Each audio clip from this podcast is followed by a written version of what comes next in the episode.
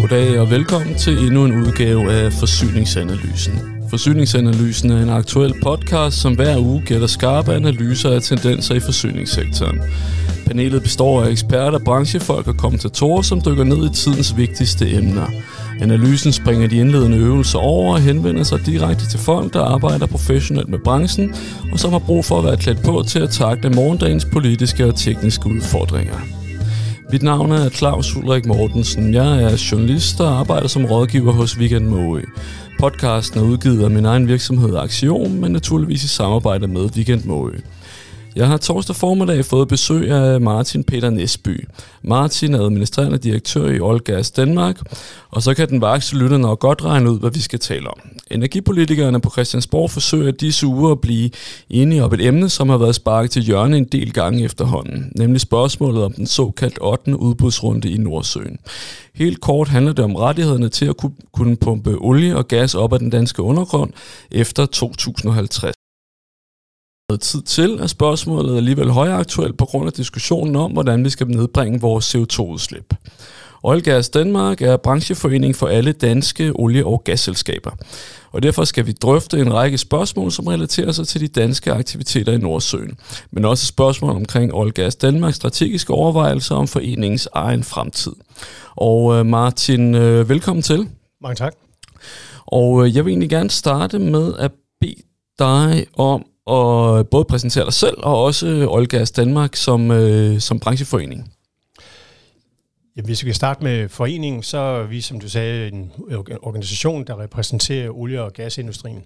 Så dem vi repræsenterer, det er producenterne ude i Nordsøen, men det er også alle de forsyningsselskaber, der leverer tjenesteydelser og varer og, og øh, forskellige hardware ud til Nordsøen. Så det er produktionsledet.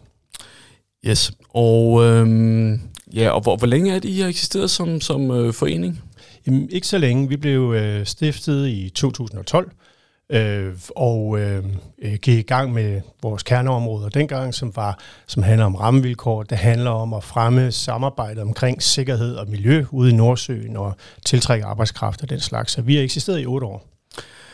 Godt. Og det hænger jo blandet sammen med, at øh, altså det er faktum, at I ikke har eksisteret længere end, end 8 år, handler jo lidt om, at, at det her jo i, i mange år har været en, øh, et område, som har været underlagt en virksomhed, nemlig Mærsk AP Møller. Det er jo sådan set også der, du har øh, slået dine folder, jo øh, egentlig primært faktisk, før du øh, startede som administrerende direktør i Olgas Danmark. Kan du sådan bare lige prøve at, at tegne et, et kort resume af din, øh, din karriere, og hvor du har været, om hvordan du har været omkring i, i, i branchen? Ja, jeg øh, er helt oprindelig øh, advokat og fik møderet for landsret og sådan noget, og fandt så ud af, at, at det var ikke der, jeg skulle øh, bruge mit liv. Så jeg kom over til øh, Mærsk Olie og Gas i 1997 og sad i juridisk afdeling i, i nogle år, og så var udstationeret i øh, Kazakhstan, hvor Mærsk havde købt sig ind i et øh, stort projekt, og så har jeg været juridisk chef, øh, og så blev jeg udstationeret i Katar øh, i fem år, og øh, øh, i forbindelse med en stor feltudbygning dernede, og, og, og kom så hjem og var projektchef, og så, så fortsatte jeg så i, øh, med, med at starte Olgas Danmark op øh, der i 2012. Og hvad var det, der fangede din interesse i øh, olie-gasbranchen til at starte med? Du siger, du er uddannet advokat. Hvordan, øh, hvordan kom du sådan på sporet af, af, af den her nye karrierevej?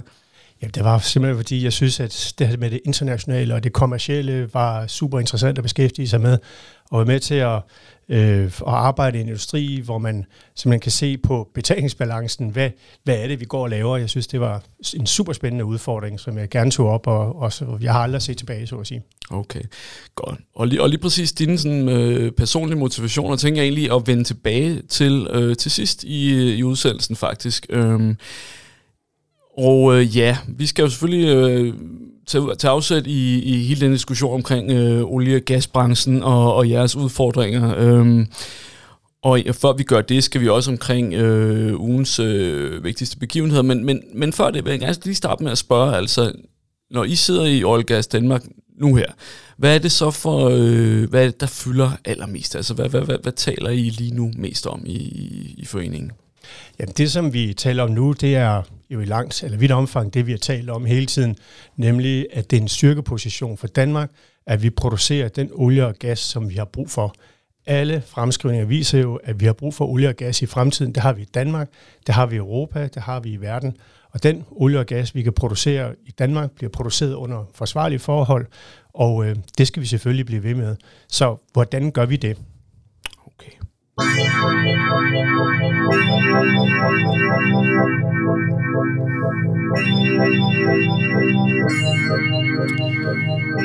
Yes. Først skal vi lige øh, vende nogle nedslag fra ugen, der er gået. Og øhm, ja, der, er, der er egentlig to ting, der, der kendetegner øh, de, de tre øh, historier, jeg har taget med. Det ene er, at de alle sammen stammer fra Ingeniøren, altså Fagbladet Ingeniøren eller Teknologiens Mediehus. Og øhm, ja, det, hvad der lige forklarer det, det, det kan jeg sgu ikke lige sige. Det, det var det, det, jeg lige faldt over. Og så det andet er, at i hvert fald to af dem faktisk øh, drejer sig om øh, Martin Nesbys øh, hjemmebane, nemlig olie og øh, gas. Øh, og det første, jeg faldt over, det var historien om, at øh, BP og Total og Eni og, og Shell, de nu øh, er gået i gang med et øh, stort projekt, der skal pumpe CO2 ned under havbunden i, øh, ja, i Nordsøen. Ikke? Det vil sige, altså der, hvor man har hentet øh, olie og gas op i, i årtier, vil man nu øh, drøne masse CO2 ned. Øhm, på verdensplan er der omkring 20 projekter af den slags, der er i kommersiel brug, og øh, hvis man øh, ja, hvis, hvis man lykkes med det, så er det tror i alt 27 millioner ton, der skal drønes ned i undergrunden som følge af de projekter her, der nu er sat i gang. Ikke? Og til sammenligning så tror jeg, at den danske samlede, eller hvad er det, det vi skal, altså Danmark skal reducere mod, frem mod 2030, er vi i størrelsesorden 40? 70 procent, ikke? Ja, er det ikke cirka 40 millioner ton eller sådan noget? Jo, jo 40, ja. Ja. Nå, bare lige for at sætte, uh, sætte en skala på det. Og så mit spørgsmål er, det vil det er vel lige præcis den type historie, I gerne vil se jer selv i, eller, eller hvad, hvor I kan bruge jeres infrastruktur til at, at, at, at, ligesom fikse noget af det, som I har været med til at, at, at skabe, nemlig nogle klimaproblemer, vil så have nogle bud på at løse dem, eller, eller hvad? Er det, er, det, er det fremtiden for oliesektoren, der bliver, der bliver beskrevet her? Der er ingen tvivl om, at at øh, problematikken omkring CCS, og, og det var, jeg lige skulle sætte et par ord på, hvad det egentlig er. Det, det handler om, det er simpelthen at opfange CO2 og komprimere det, så det bliver til et flydende stof. Og det, der så er tanken, det er, at man transporterer det ud på platformene, og så pumper man det ned i de reservoirs, der er ude i den danske del af Nordsøen. Og så kan man jo på den måde øh, undgå CO2'en, fordi det er jo, det er jo, det er jo de grønne, eller det er jo drivhusgasserne, der er problemet, der er det helt store problem. Og der ser vi jo også øh, selv som en, en, en vigtig komponent i at få løst det problem. Og alle de scenarier, som øh, IPCC og andre har lavet det internationale energiagentur, som jo handler om, hvordan kan vi få øh, fjernet CO2 fra atmosfæren. Der er det jo ikke nok bare at udbygge det, hvad skal man sige, den vedvarende energi, men vi er nødt til aktivt at fjerne CO2 fra atmosfæren. Og der kan man jo bruge den infrastruktur, vi har ude i Nordsøen. Der skal man ikke til at starte forfra. Vi har know-how, vi har kapitalapparatet, vi har de reservoirer, der skal bruges, og sidst men ikke mindst, så er det jo værd at pege på, at GEOS, som jo er det statslige øh, hvad skal man sige, forskningssted for den danske undergrund, øh, har peget på øh, felter i Nordsøen, som særligt egnet til CCS. Så der ser vi os selv i en nøglerolle i at få det til at ske. Jeg skal lige sige, at det projekt, som, som jeg lige kort fortalte før, det er jo så øh, pt. et, øh, et britisk, fransk, italiensk, hollandsk projekt. Er der noget på vej øh, i, i dansk regi, noget, noget tilsvarende?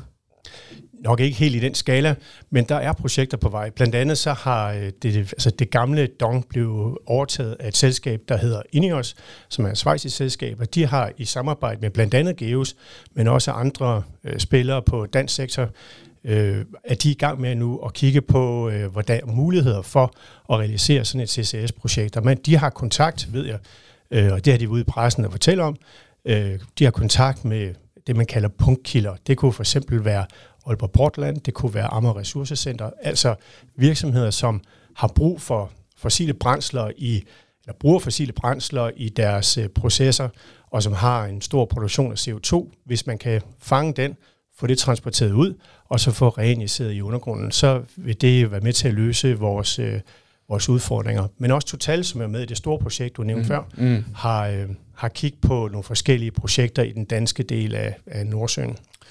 Ja, og ja, lige præcis øh, Amager Ressourcecenter, de, det er jo ikke mere end et par uger siden, at de sendte en pressemeddelelse ud og beskrev, at de nu har søgt øh, noget EU-støtte til at lave et øh, altså CCS-opfangningsprojekt. Øh, så i virkeligheden, så, så, så de, altså, når, hvis det lykkes, vil de jo ende med en masse CO2, de skal af med. Så siger du, der kunne det meget vel være, at det så havner ude i den danske, den danske del af Østersøen.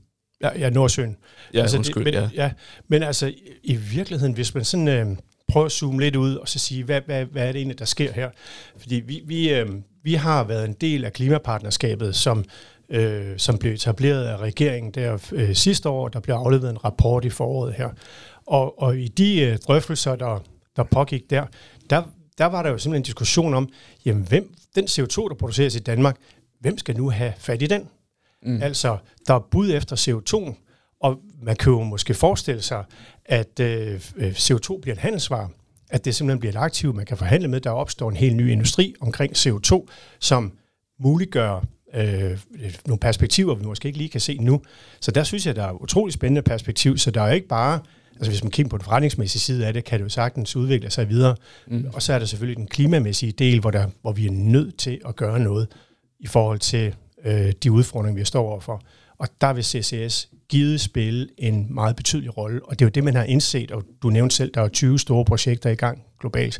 Mm. Men i Danmark tager vi vores del af ansvaret også. Mm. Godt, ja. Yes. Så det var et bud på, hvordan uh, I kan holde jer relevante også i fremtiden. Det næste bud, det, uh, det er den her naturgasledning, der, uh, eller som, som i hvert fald uh, naturgasbranchen gerne vil føre til øh, Lolland Falster ned til øh, Nordic Sugars øh, fabrik, og som skal være et, øh, et altså valget, man kan sige, det, det der er på spil lige nu er, at Nordic Sugar vil gerne lave en, øh, en, en, en grøn omstilling af deres øh, fabrikker i, øh, i Nakskov, og øh, den anden, som jeg ikke lige kunne huske, hvor ligger. Det er også, det er også lige meget på, på øh, Falster, ikke?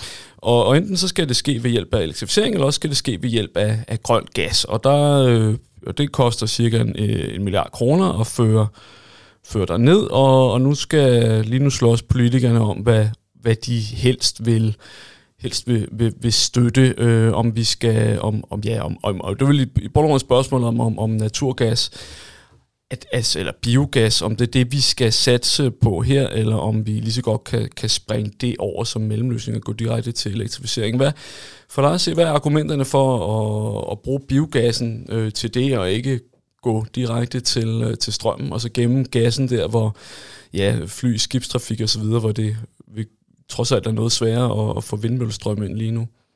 Altså, vi, vores organisation handler om, hvordan får vi mest muligt ud af Nordsøen, så det er sådan lidt jeg sige, uden for, for det, der ligger inden for vores område. Men, men jeg synes, problemstillingen illustrerer meget godt et af de vanskelige dilemmaer, vi står overfor, og du er selv inde på det, ikke? Altså, hvordan, hvorfor lægger man ikke bare en ledning derover? Og det, der sådan set er udfordringen her, det er, at man ikke med elektricitet kan skabe de temperaturer, som er nødvendige i de forskellige processer. Vi ser den samme problematik, øh, Aalborg Portland for eksempel, øh, hvor man til cementproduktion har brug for nogle ekstremt høje temperaturer. Det kan kun gas producere. Mm. Og det er tilsvarende nede på, på Lolland Falster. Og det, det der er dilemmaet der, som nu skal jeg bestemt ikke udnævne mig selv til ekspert på det område, men, ja, men ved at læse i medierne kan jeg forstå, at alternativet, det er sådan set ikke elektri- elektricitet. Alternativet, det er, at man får skibet det ind, der hedder LNG, som er gas frosset ned til nogle temperaturer, hvor det bliver flydende, putter det på et skib, sejler det hen, hvor der er brug for det, varmer det op, og så kan man bruge det. Og det er nogle ekstrem energitunge processer, mm. som, som slet ikke giver mening, hvis det er sådan, at vi skal, man kan bruge dansk naturgas, indtil vi har biogassen. Fordi biogas er noget af det, vi satser på med det landbrug, vi har. Der vil man jo kunne øh, øh, skabe CO2-neutral øh, energi på den måde. Og det tror vi jo på er noget, der vil blive rampet op over tid, i takt med, at produktionen i Nordsøen falder. Så det, jeg synes, der er den virkelige udfordring, det er jo at få, hvad skal man sige, øh, de to kurver til at passe sammen, sådan at i takt med, at vi får en stigning i, i naturgassen, øh, undskyld, en stigning i biogassen, samtidig med, at vi har et fald i produktionen af naturgassen ud fra Nordsjøen, for det ved vi, at den er jo på vej nedad. Det er jo alderne felter, ikke? Så det, det, det synes jeg jo, set fra vores perspektiv, det er, det er det, der er udfordringen. For virksomhederne rundt omkring, der er udfordringen ikke om, hvordan får vi lagt, hvordan kan vi sætte en, øh, noget i en stikkontakt, fordi det, det løser ikke deres problemer. Det er jo derfor, det er opstået, det her. Ikke? Mm, mm.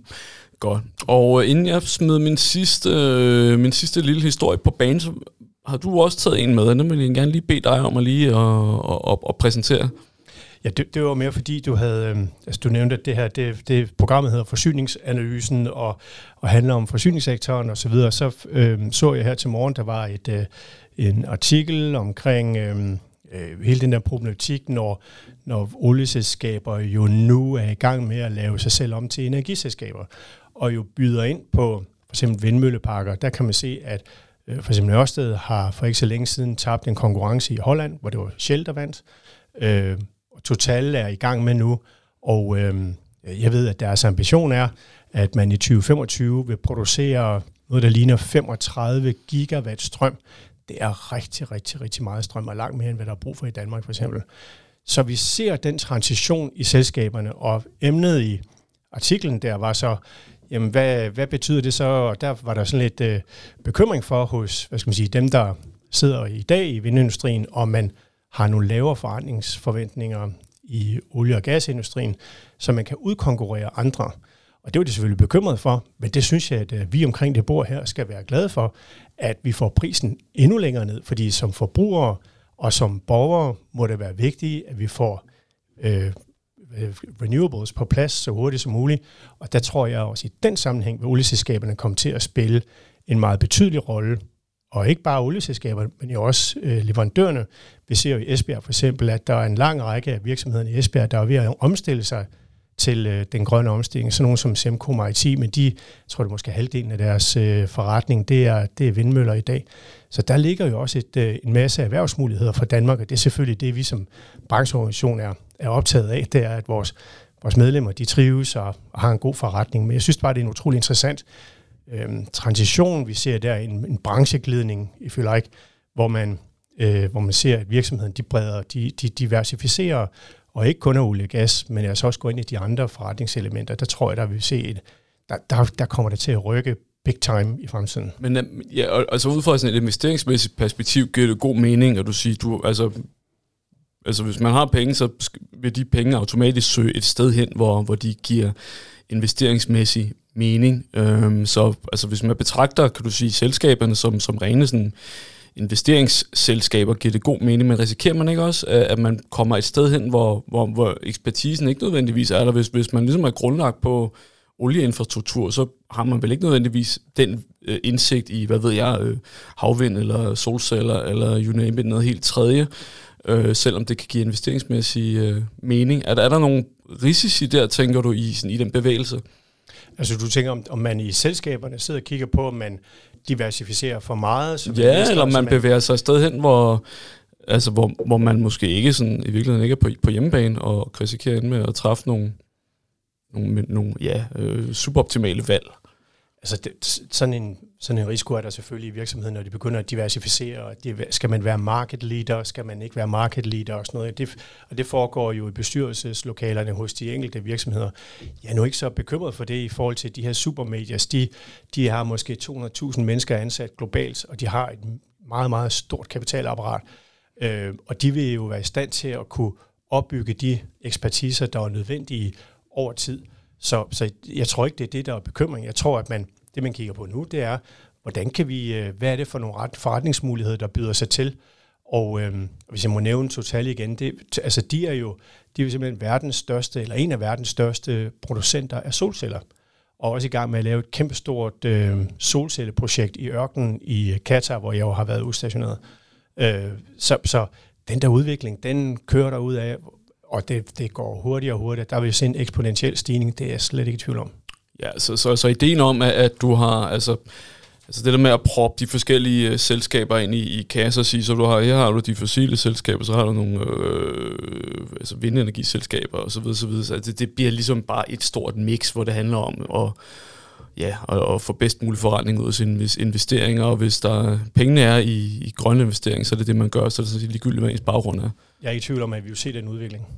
Ja, godt. Den, den sidste øh, ja, lille historie, jeg har taget med, den, den handler sådan set ikke Øh, den har faktisk ikke en, en pind med forsyningssektoren at gøre. Jeg synes, det er interessant, fordi den handler om, øh, om, om dig og mig, og ikke kun øh, Claus og Martin, der står her i, i studiet, men, men, men, men også selv som, altså, ja, så, som, som, som individer, og hvad vi skal gøre. Jeg så øh, igen i Sjøen, en historie, baseret på, at hvis... Øh, jeg tror, i Dansk Erhverv har lavet en undersøgelse tilbage i, i juni, som viser, at 4% af alle danskere arbejder hjemme i større eller mindre grad i foråret, og øh, de havde vist i gennemsnit en øh, ugenlig hjemmearbejdsdag. Og hvis man nu forestillede sig, at de havde udelukkende arbejdet hjemme, så ville Danmark kunne spare de her 0,98 millioner ton CO2 årligt, altså næsten et ton CO2, øh, hvilket vist nogenlunde tilsvarer det, vi får ud af at lave vores elbils indsats, tror jeg vist nok, i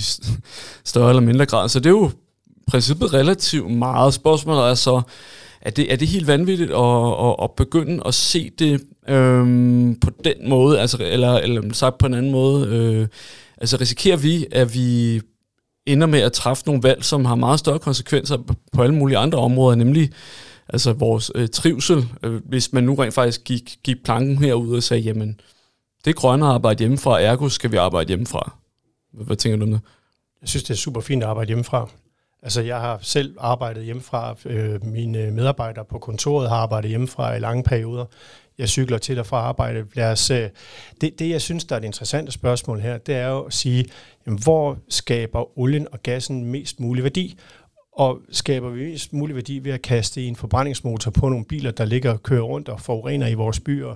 Nej, det synes jeg egentlig ikke. Altså lad os da endelig få nogle elbiler på gaden, og lad os da endelig arbejde hjemmefra øh, i det omfang, det er muligt at finde, lade den enkelte virksomhed finde ud af, hvordan man bedst muligt øh, organiserer det.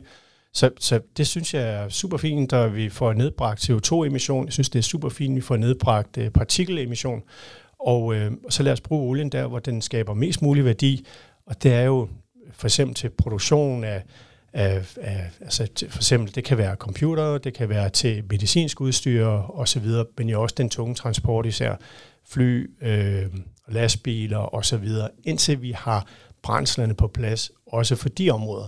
Men der vil være brug for olie og gas rigtig mange år fremover. Så, så vil man spørge på en anden måde. Altså, kunne, kunne du finde på at, at bede dine medarbejdere om at arbejde hjemmefra ud fra et klimahensyn?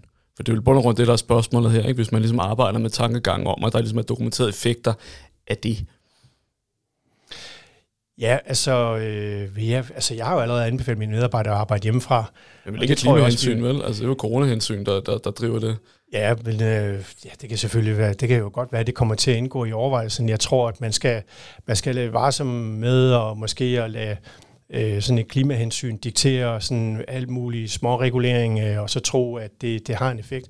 Men, øh, men jeg synes, det er da super positivt at se, at det faktisk har en klimaeffekt. Yes,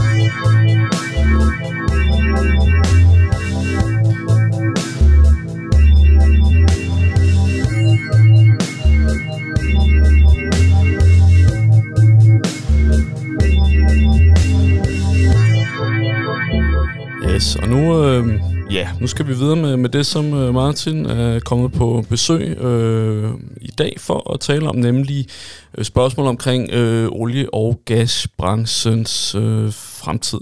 Og øh, lad os starte med, øh, med det, det ja, mest aktuelle spørgsmål, nemlig øh, spørgsmål omkring den 8. udbudsrunde. Og der, øh, ja, vi lavede lige en kop kaffe, inden vi gik herop, og jeg spurgte dig over kaffemaskinen, hvad er det, hvad er egentlig status lige nu på forhandlingerne? Så øh, ja, så, altså, jeg tænker, om vi, om vi simpelthen skal starte, skal starte der, men du lige kan, kan rise op, hvor vi står lige nu, og så kan vi ligesom, zoome lidt ud derfra.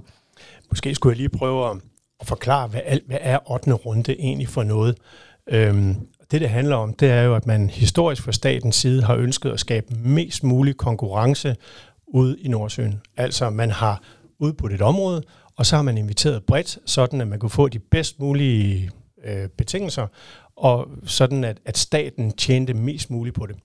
Der er gennemført syv udbudsrunder, og nu er man så øh, i 2018 inviteret man så til den øh, 8. runde, og budene de øh, kom så i kassen der i starten af 2019 og har så ligget der, og, og, øh, og der har så været tvivl om, hvordan man skulle, man skulle få det afsluttet.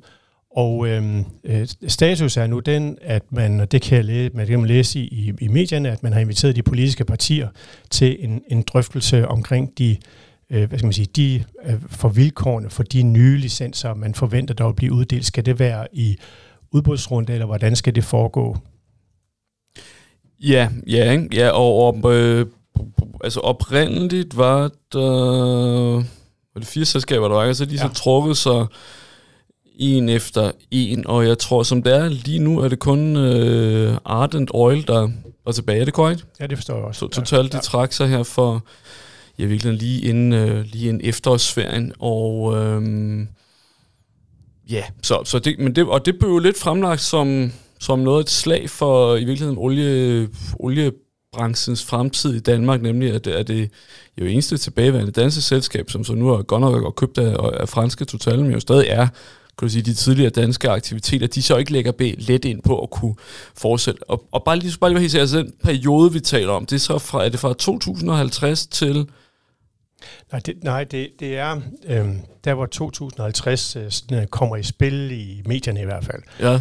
Det er jo fordi, at man, når man får sådan en licens, så får man retten til at lede efter noget olie og gas i nogle år. Og hvis man så finder noget, ja. og mener, det er kommercielt, så kan man så producere det i en årrække. Ja.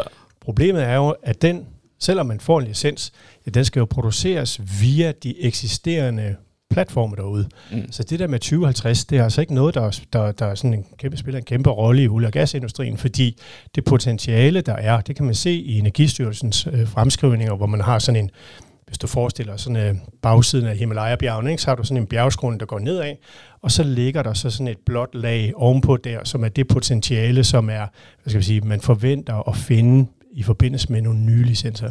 Ja. Og det er det, vi snakker om. Og, det, og den, det potentiale, det forventes produceret i løbet af 30'erne og 40'erne.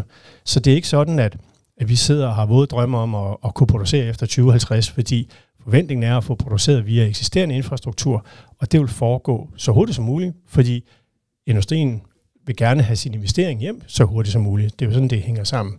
Ja, så, ja men, men så med grunden til, at vi, vi taler så meget om, om 2050, er jo, altså, er jo, altså, så, så handler det måske virkelig bare mere om, om at, at det er fordi, det er for det tidspunkt, vi vil være klimaneutrale, og så er det symbolikken, signalværdien, hvis du, om du vil, i at vi diskuterer, hvorvidt vi skal fortsætte med at lave det sorteste, vi lige nu kan forestille os, nemlig at bruge olie og gas op for undergrunden, om vi skal fortsætte med det på det tidspunkt, hvor vi jo faktisk skulle være altså fuldstændig fossilfri. Det er jo så, at det er jo så der, den ligesom kommer, kommer i spil, ikke? eller koblingen bliver lavet. Ja, og det er som, altså, jeg, jeg synes, det er, jo lige inden vi startede, var vi lige inde på det her med symbolpolitik og den slags, fordi hvordan ser verden ud i 2050? Der er imod væk 30 år til det tidspunkt, og hvordan, det der jo er, det, der jo rent faktisk er problemet, det er CO2.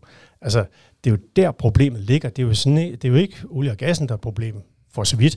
For kunne man trække CO2 ud af gassen for eksempel, mm. og så bruge det som et rent brændsel, og, lave, og så for, bruge, lave det om til brint, eller hvad pokker man, man nu forestiller sig, man kan lave af forskellige øh, mellemløsninger, altså teknologiske løsninger. Hvorfor så allerede nu afskære sig for det? Der vil også efter 2050 være brug for øh, materialer i, i øh, hospitalsektoren osv. Altså, vi, der, der er jo ingen fremskrivninger, der viser nogen steder i hele verden, at i 2050, så bruger vi ikke olie og gas mere. Det er ikke sådan, det er. Og derfor vil vi jo pege på, at jamen, hvor, hvorfor er det, vi skal træffe den beslutning nu? Jeg forstår godt uh, symbolværdien i det, men det vi har besluttet i uh, 2050, det er, at vi skal være CO2-neutrale. Mm. Jamen, så lad os arbejde hen mod det. Og hvis du så bare lige skulle, skulle forklare på, på vegne af af branchen i virkeligheden? Altså, hvad er årsagen til, at selskaberne en efter en falder fra og ikke ønsker at afsøge mulighederne for at kunne blive ved med at, at finde olie og gas ude i, ja, i Nordsøen? Øhm, de bud, der er indgivet, er fortrolige, og baggrunden for, hvorfor man har trukket dem tilbage, er fortrolig. Så, så det er sådan lidt øh, på rygtebasis. Men, ja. men, men det, jeg forstår, ja, den måde, lad mig sige sådan, generelt kan man sige, at olieindustrien er en industri, hvor man, når man skal byde ind på projekter, så bliver der afsat penge og folk til det. Og der er der så sådan en portefølje, man har liggende, hvor der så er øh, forskellige øh, muligheder globalt for at, at putte penge ind i forskellige projekter. Og hvis de så ligger og simmer for lang tid, og der er for meget usikkerhed, jamen så er der nogle andre mere interessante projekter, der pludselig puffer det ud.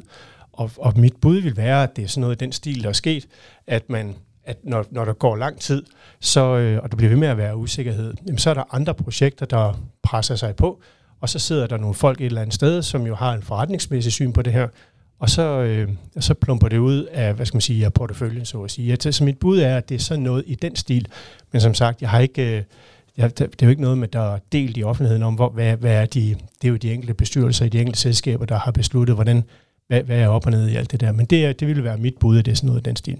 Ja, og så, og så på baggrund af Totals beslutning her lige før efterårsferien, der er der så både altså politikere og også øh, diverse NGO'er, øh, Greenpeace eksempelvis, der nu er ude at sige, jamen prøv at høre, hvis, hvis ikke engang øh, Total, øh, hvis ikke engang selskaberne er interesseret i at hive den her olie op, så lad os da bare aflyse den 8. udbudsrunde, politikere. Lad os nu få det overstået, lad os være med at diskutere det her. Og hvad, hvad er argumentet for at ikke bare aflyse den, så, som, som, som det bliver foreslået? Altså nu med hensyn til 8. runde, der kan vi jo se nu, at som du selv nævner, ikke, at øh, stort set alle har trukket sig. Jeg kender ikke øh, de bud, som Ardent Oil har, øh, har indgivet, så øh, det er jo op til politikerne at, at træffe beslutninger om, hvad, hvad vil man så? Men de der budrunder, det er jo mere sådan en, en teknikalitet, og jeg synes, at det spørgsmål, man skal stille sig selv, det er, at når nu det er sådan, og det er fuldstændig uomtvisteligt, Danmark har brug for olie og gas, og det ved jeg, at, at Greenpeace jo også er inde på. De siger, de, de siger at vi, vi, øhm, den produktion, vi har i Danmark, den, den skal jo ikke, den skal jo ikke stoppe i morgen. Altså, de, de, de har sådan en, øh, man har sådan en, en idé om, at den skal afvikles hurtigere, end industrien selv forestiller sig, at den skal afvikles. Det er vi så ikke enige i. Men der er jo ikke nogen, der forestiller sig, at det hele skal lukkes ned i morgen. Så så længe vi har brug for olie og gas, så skal vi selvfølgelig selv producere den olie og gas. Og der ligger jo det potentiale, som jeg nævnte lige før. Og, øh, og hvordan man sådan skulle Hvordan man så gør det, det går ud fra, det er jo så det, politikerne vil, vil ønsker at diskutere. Okay, men du, du, du vender tilbage til flere gange nu her. Du siger, at Danmark har brug for olie og gas, og det vil vi også have mange år ud i fremtiden. Hvor, hvor længe har vi brug for olie og gas i, i Danmark ifølge, ja, ja, så jeg ved ikke, om I har lavet beregninger eller på det, eller estimater, altså, men, men hvad, hvad, hvad er sådan dine tanker om det? Hvor længe, hvor længe vil vi blive ved med at have brug for det? Altså jeg mener, at øh, Energistyrelsens fremskrivning viser, at i 2040 er det 45 procent af Danmarks energibehov, der vil blive dækket af olie og gas. Det, det er sådan noget, du må ikke kalde mig, eller det, det kan godt være, at der, det er sådan helt præcis, men det er, det er den størrelsesorden, altså knap halvdelen af vores, øh, vores øh, totale energiforbrug, der vil komme fra olie og gas, og du ser det samme billede øh, globalt. Og i Europa for eksempel, der forventer man, at 20 procent af Europas samlede gasforbrug øh, eller samlede energibehov vil være dækket af gas. Altså en femtedel af Europas samlede energibehov vil blive dækket af gas i 2040.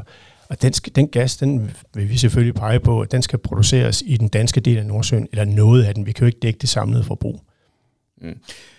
Så, så men men ja, det er så et, et estimat, og spørgsmålet er altså, ja, om det, det estimat er sat øh, en lille smule konservativt, det skal jeg ikke øh, kloge mig på, men ikke desto mindre kan du sige, vi har jo som, som samfund en, en ambition, øh, eller en vision, en målsætning om, at vi skal af med det her, og jo egentlig også jo før, jo bedre. Så kunne man ikke argumentere for, at jo mindre olie vi både hiver op, men også kan hive op, altså hvor jo, jo færre potentialer vi, vi ligesom afdækker, og det, altså også i forhold til den her udbudsrunde, jo mere presserende vil det være for os at udvikle alternativerne, og ergo vil det være det mest klimavenlige valg, øh, og, og, og, og gøre det på den måde. Altså, og så, og så, så, så, så for så vidt muligt at holde olie og gas ned i undergrunden og, og, og skifte over til nogle andre kilder. Vil det ikke være fortsat, hvis vi ligesom tænker på, på, på klimaet nu her? Jamen, jeg, jeg, det, når, når jeg hører det spørgsmål, fordi det har jeg hørt før, ja. så undrer mig, at, at, at det altid bliver stillet op som sådan en modsætning. Skal vi ikke hellere lade det ligge, og så hellere investere i det grønne? Det vi siger, det er, vi skal bare investere alt, hvad vi kan i det grønne. Vi er i gang med som industri at omstille os selv. Det var det, vi talte om før. Der ligger øh, et mega potentiale i at udvikle vedvarende energi. Det skal vi gøre. Det kræver kæmpe store investeringer, kæmpe store øh, Øh, øh, forskningsprojekter, der skal gennemføres. Hvor skal pengene komme fra øh, til det? Det kan så for eksempel komme fra olie- og gasindustrien, hvis man for eksempel ønskede at lave sådan en grøn fond, øh, for eksempel til forskning i det grønne, jamen hvorfor så ikke gøre det? Og det, der i virkeligheden er jo hovedpointen, det er, at det der, det, der driver den produktion, det er jo efterspørgselen. Så lad os kigge på den efterspørgsel, lad os kigge på den persontransport, vi talte om før. Det giver jo meget bedre mening at, at skrue ned på efterspørgselen, og lad os få skruet ned på den, så kan vi øhm, på den måde, hvad skal man sige, indrette os. Men, men at tro, at vi, fordi vi lukker ned for 8. runde i Danmark, at, at man så vil gøre noget øhm, andre steder i verden, det, det tror jeg ikke på. Og Klimarådet har jo også i deres rapport skrevet, at øh, i forhold til 2030-målet, så har, hvis man lukkede 8. runde, så har det ikke nogen nævneværdig effekt i forhold til, til Danmarks øh, ambitioner. Og, og det synes jeg jo er værd at hæfte sig ved, ikke? At, vi, at, at vi skal ikke basere energipolitik på på, på sådan nogle øh, håb og forestillinger om, hvad vi tror og sådan noget. Jeg tror, vi skal, vi skal kigge på, hvad er vores behov, og så skal vi sikre en bæredygtig produktion i den danske del af Nordsøen, og det er så det, vi arbejder på. Godt. Øhm, Martin, så kan jeg også tænke mig at prøve at kigge lidt på jeres øh, vigtigste strategiske udfordringer. Jeg har ligesom lavet tre nedslag, du kan sige, øh, om, om altså fem år, kan på kort sigt, øh, 10 år, altså lidt længere sigt, og så om det er så 20 eller 30 år, altså 30 år er jo meget fint, fordi så er vi fremme i, i 2050, jo ikke, som er det her magiske skæringstidspunkt, hvor vi gerne skulle have løst, øh, løst alle problemerne. Hvad er det så, der for jer at se, og, for, og, og med jer mener jeg både, både den forening, du så er, er direktør for, men også branchen, så nu bliver du lidt talsmand på branchen som sådan, og øh, hvad er, det, de, hvad er det for nogle beslutninger, I skal træffe, eller hvad er det for nogle udfordringer, I står op altså overfor på, på, kort, på kort bane, på mellemlang bane og på, på lang bane, og hvor, ja, hvis vi starter med, med den korte bane, hvad, hvad, hvad, hvad er det mest centrale der for, for, for branchen? Altså, afsættet er selvfølgelig, at vi har brug for olie og gas. Derfor skal vi producere den olie og gas, vi har brug for i Danmark. Og hvordan gør vi det? Det var det, vi, vi helt startede med. Så det er selvfølgelig overliggeren. Når det så er sagt, så har vi i øh, vores industri meget store ambitioner omkring hele klimaindsatsen. Og øh, det har vi tænkt os at forfølge, og det input, vi gav til klimapartnerskabet, som vi også lige var inde på før, der er der, øh, der, skal man sige, der er fire elementer. Det ene det er, at vi må kigge på os selv, og så må vi se, er vi energieffektive nok? Kan vi organisere Nordsøen bedre? Nu for eksempel på Tyrefeltet, der har vi taget to fabrikker ned, så at sige, altså Tyre Øst og Tyre Vest, og så bygger vi en ny top-notch øh, platform, som er langt mere energieffektiv end det, man har set før. Kan vi lave andre ting på den konto? Hvad med mulighederne for elektrificering af platformen?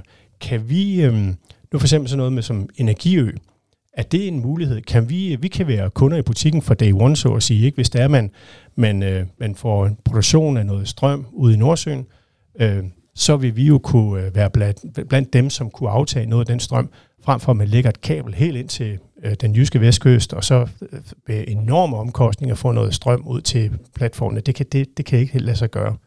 Så der er noget omkring energieffektivitet, der er noget omkring elektrificering. Så er der CCS, som er på hvad skal man sige, den lidt længere bane, men som jo rent faktisk er projekter, som der lever allerede nu. Mm. Og på den lange bane, når vi taler øh, altså på den rigtig lange bane, så er der noget, der hedder Power to X, hvor man altså bruger øh, mulighederne for at øh, øh, spalte øh, nogle forskellige stoffer, og så kan man på den måde skabe brændsler. Øh, så, så der ligger, så, så både på den korte og den mellemlange og den lange bane, der har vi masser af projekter i pipeline til at kunne være sikre dansk øh, selvforsyning, øh, penge til velfærd, arbejdspladser, men også være en del af den grønne omstilling. Ja, og jeg, jeg tænker to ting. Den ene er, altså når, når du taler om, om det her, altså det, det du i virkeligheden siger, er jo, at hvor det lige nu er sat op i, altså at du på den ene side har de fossile brændsler, så har du de, øh, den vedvarende energi på den anden side, og så er spørgsmålet at komme hurtigst muligt væk fra den fossile industri over til den vedvarende industri. Der siger du, men vi vil faktisk gerne være en del af løsningen, men er det ikke, og jeg kan ikke, komme, jeg kan ikke lade mig at tænke på, øh, på hele den her, altså øh, øh Frank, Frank Jensen, der, der, der siger, at han, vil, han var en del af problemet, han vil faktisk også gerne være en del af løsningen, og så er det folk, der siger, jamen Frank, det kan du ikke, du var ligesom problemet, nu løsningen er et andet sted, og det er jo lidt det samme, man også, eller man sagt på en anden måde, hvad oplever I, når I, når I banker på til de grønne, ikke? Så kommer øh, Sorte Martin gående her og banker på over hos øh, Grønne Ørsted. Nu ved jeg godt, nu karikerer, karikerer det fuldstændig, ikke? Siger på, vi vil faktisk gerne være med. Altså, hvad, er der, har, man, har man lyst til at lege med jer, eller vil man bare ligesom gerne køre videre med de, med de andre grønne? Hvad, hvad møder I der? Altså, er det, hvor, hvor stor er udfordringen i forhold til ligesom at få lov at være en, en del af, af den løsning? Lad, lad mig lige starte med at sige, at dit eksempel der, det, jeg synes ikke, det var en helt rimelig uh, sammenligning, men uh, når det så er sagt, så, uh, øh, så oplever vi en enorm interesse. Og vi oplever for eksempel, at GEOS, Statens Geologiske Undersøgelsesselskab, jo netop peger på, peger på at øh, oliefelter er meget egnet til det her med CCS. Vi oplever interesse blandt øh, dem, der producerer CO2 som en biprodukt, altså for eksempel Aalborg Portland, er interesseret i at deltage i løsninger. Vi oplever en stor interesse blandt for eksempel blandt pensionsselskaber. Kan man foretage investeringer her? Så øh, jeg tror, at man, man ser på, så på vores industri på en måde, hvor man siger, jamen altså, de drenge der, de kan altså noget med deres reservoirs, de kan noget med deres infrastruktur, de har nogle super dygtige folk, ingeniører, de har kapitalapparatet. Hvorfor ikke drage nytte af det? Så, så øh, og det, det er jo det, vi oplever. Og øh, det er selvfølgelig også den trend, vi ønsker, eller den vej, vi ønsker at gå ned på, og blive en del af, hvad skal vi sige, af de løsningsmodeller, vi kigger på. Og der synes jeg egentlig, vi har, at vi, vi, vi har god progress, øh, og, og vi har noget at byde ind med. Altså det er jo ikke sådan, at vi står og sniksnakker og gerne vil et eller andet, men rent faktisk forhandler konkrete projekter, som vil gøre en kæmpe forskel. Ja, altså pointen med eksemplet var jo bare at sige, at, at der nogle gange kan der jo være nogle meget, altså, nogle meget sådan faste øh, fortællinger om, øh, hvem man er, hvor man kommer fra, hvad man kan. Øh, og om nogen er I jo, kan du sige, havnet i en, eller har i hvert fald været, jeg med på, at det er så den, I prøver at bryde ud af nu, men altså langt de fleste ser jeg jo i en meget fast fortælling, nemlig en fortælling om fortiden, og det var sådan det, jeg ville frem til. Altså så, så når man ligesom kommer og siger, det kan godt være, at vi I ser os som fortiden, men vi er faktisk også en del af fremtiden, får man så lov til det øh, blandt dem, man gerne vil, vil lege med. Ikke? Øh, altså det må jo alt andet lige, tænker jeg, altså det er vel, det er vel en udfordring, I, I, I står med, ikke? og overbevise om, prøv at høre, det, det kan vi sagtens, vi hører lige så meget hjemme der, som, som de andre løsninger. Altså, det er jo klart, at uh, the proof of the pudding is, is, is in the eating. Uh, det eneste, vi kan gøre, det er bare at sige, hør her, vi er parat til at løfte vores del af ansvaret. Lad os nu komme i gang. Uh, og en del af vores, hvad skal vi sige, narrativ, det er jo netop, at der er en call for action her. Og hvis vi, uh, hvis, hvis vi er, vi ønsker at være en del af den uh, proces, vi arbejder benhårdt på det, og vi vil også være det i fremtiden.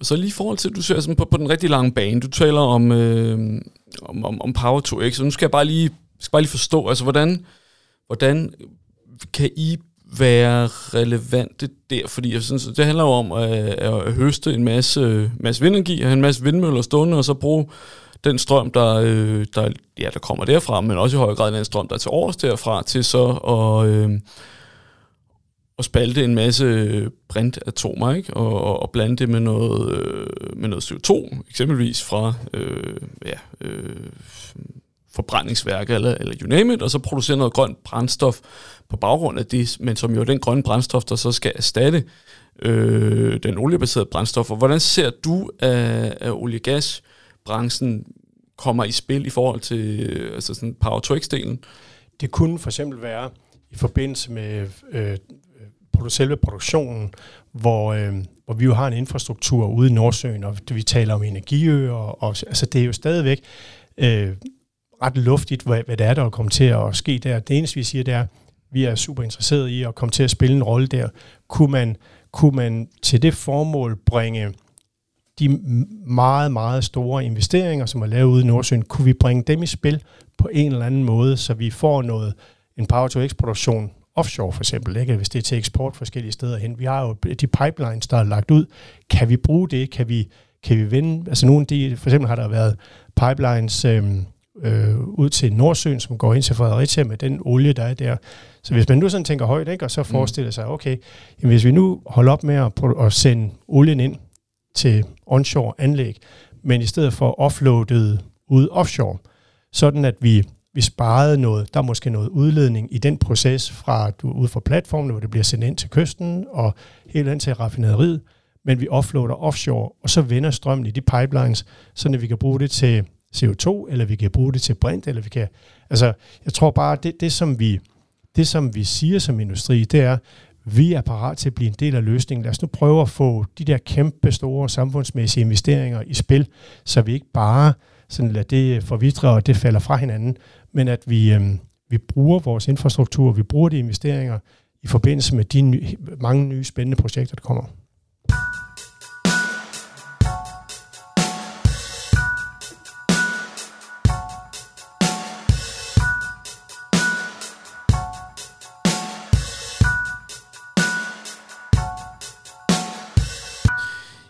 Og så vil jeg egentlig have spurgt dig lidt ind til jeres strategiske kernefortælling. Jeg ved ikke, hvor meget jeg går ud fra, I, I har sådan en, øh, men du har jo allerede lidt været inde på det, ikke? Altså det her med, hvad er jeres sådan, hvad er de bedste argumenter for, at oliebranchen er en del af fremtiden? Ikke? Du har lige nævnt det her med, at I har en infrastruktur, som sådan set allerede er der. Hvad kan bedst betale sig at, at afvikle den, eller bringe den øh, i spil på en ny måde, ikke? Og hvad, hvad, hvad vil du sådan ellers slå på sådan her? Altså, hvad er det sådan ligesom, altså, hvis du sådan kun skulle fremhæve jer en, to eller tre argumenter for ikke at parkere jer på historiens øh, sidespor og sige tak, olie- og gasfolk, I var super vigtige for, at vi øh, har flået øh, vores samfund derhen, hvor vi er nu, men nu skal vi noget andet, og vi, øh, vi vil sådan set, øh, vi har ikke brug for jer mere. Altså, altså jeg, jeg vil pege på tre ting. Og det ene, det er, den enorme styrkeposition, det er for Danmark, at vi producerer olie og gas, når vi har brug for olie og gas i Danmark. Altså et, hvad skal vi sige, et nødvendighedssynspunkt.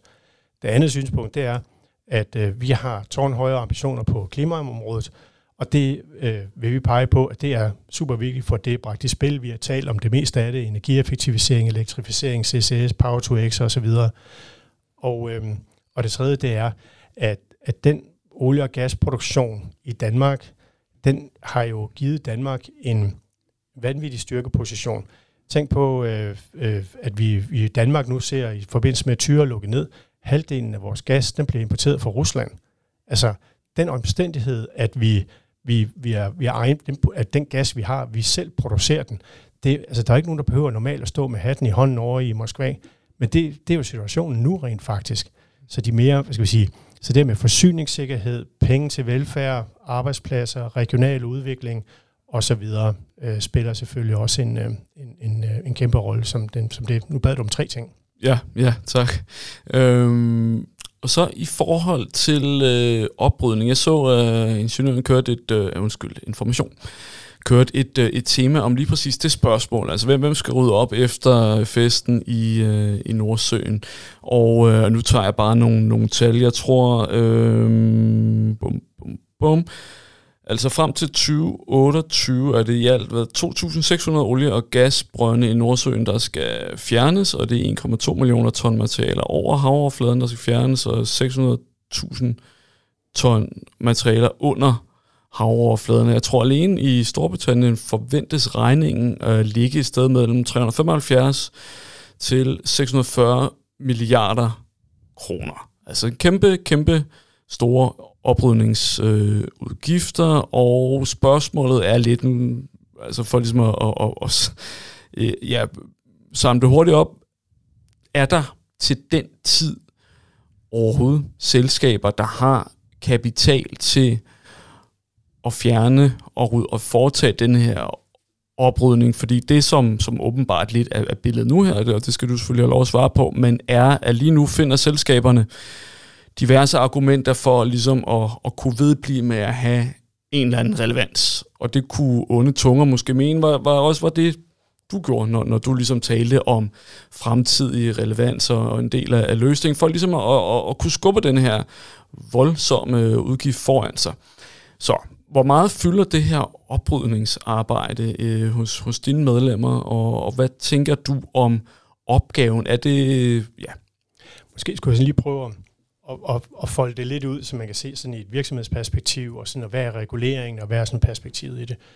Øhm, og i, i, øh, olie- og gasindustrien, der er det sådan, at når man vedtager projekter, så kigger man på, sådan groft sagt, på tre omkostningselementer. Og det ene, det er det, man kalder CAPEX, altså kapitalinvestering, hvor, hvor meget koster det i stål, til, til at stille stål op og så videre. Så det, man kalder OPEX, som er de operationelle omkostninger, det er så lønninger og de løbende omkostninger.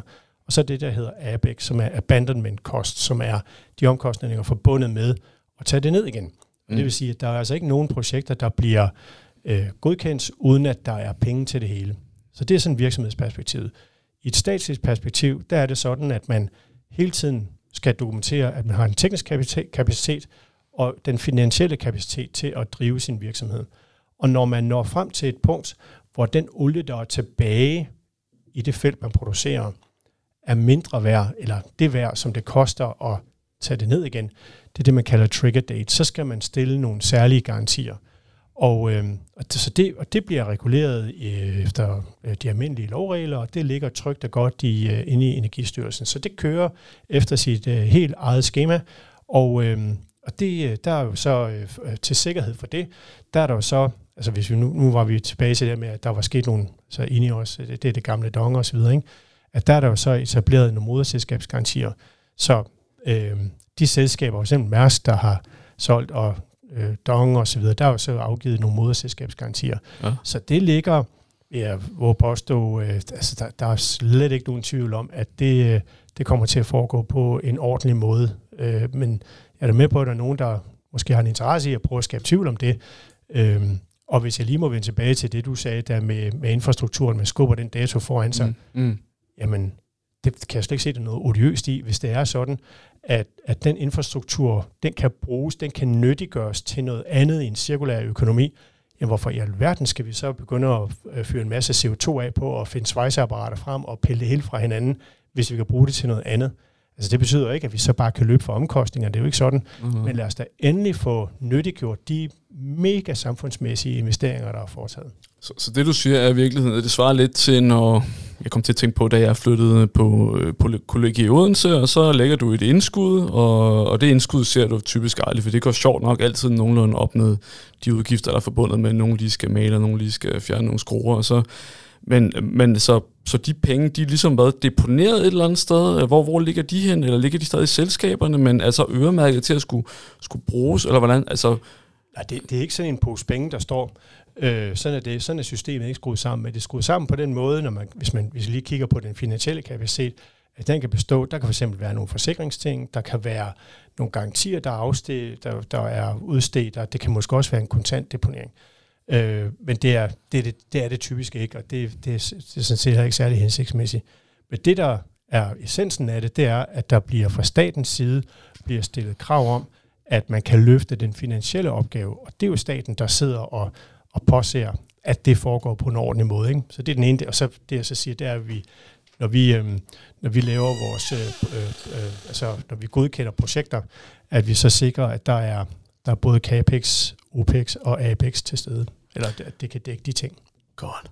Godt. Øhm, og så fik jeg sagt i, i starten, at jeg lige vil vende tilbage til, til nogle spørgsmål, som egentlig var sådan lidt mere myndet på, på dig, og måske knap så meget på, på opgaven. Og øh, det ene spørgsmål er, fordi mit, mit indtryk er, altså nu har jeg ja, læst diverse interviews med dig og set dig rundt omkring, altså, og jeg kunne forestille mig, at det er meget ofte, ikke, at du ender med at skulle stå og forklare de samme ting, og du bliver castet i den samme rolle, altså som, som skurken, eller som ham, der er en del af fortiden. Altså jeg har, jeg har jo i princippet lidt gjort det samme her, ikke? Altså, har du, så som starter med at spørge, har du nogensinde, oplever du nogensinde at blive castet på en anden måde i debatten, end ham, der skal forsvare det upopulære synspunkt? Altså, jeg repræsenterer en industri, som øh, har øh, bragt betydelige penge til dansk velfærd, arbejdspladser og udvikling osv. Det er en industri, som jeg har altid været utrolig stolt over at repræsentere. Vi, øh, vi er i gang med, ligesom alle andre, at sadle om, sådan at vi, øh, hvad skal vi sige, vores bidrag er mere end bare det at producere olie og gas, men også er en del af, af omstillingen. Og det er jo en utrolig interessant øh, opgave opgave for industrien at løse, og, og vores opgave, det er jo så at prøve at forklare, hvad er olie og gassens rolle i den grønne omstilling? Og vi mener selv, at vi har nogle rigtig gode svar.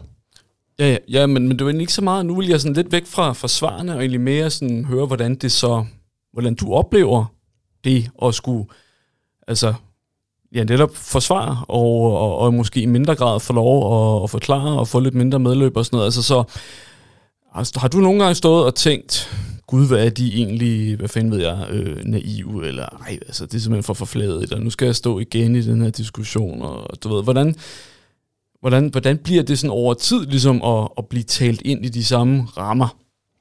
Altså det, det her med øh, at, at, at prøve at forklare øh, industriens rolle i en bestemt politisk kontekst, det er jo kan man sige, dybest set også en, en politisk opgave. Og politik handler jo ikke om øh, sådan at, at være den mest øh, populære, men at, at, at, for, at, men at forklare og forsvare et synspunkt. Øhm, vores oplevelse er, at øh, der er, og det er i virkeligheden vores egen skyld, at vi ikke har været særlig gode til at forklare, hvad er, hvad er vores rolle. Så der, der står jo en kæmpe opgave foran os i at forklare det.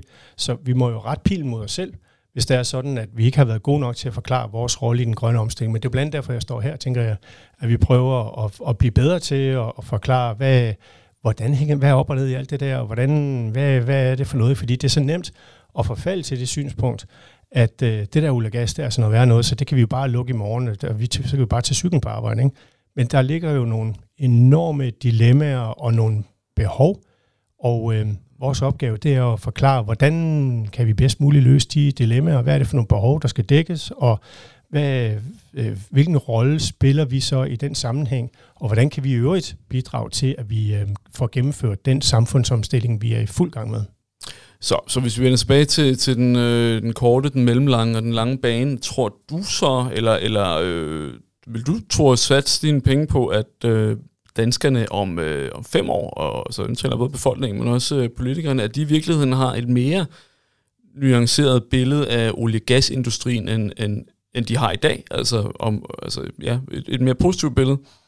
Altså, jeg tror, at de projekter, som vi har foran os nu, som vi øh, jo er gået i gang med at eksekvere på, at øh, de vil komme til at spille en, en betydelig rolle i det fremtidige energimix og i hele hvad skal man sige, energisituationen.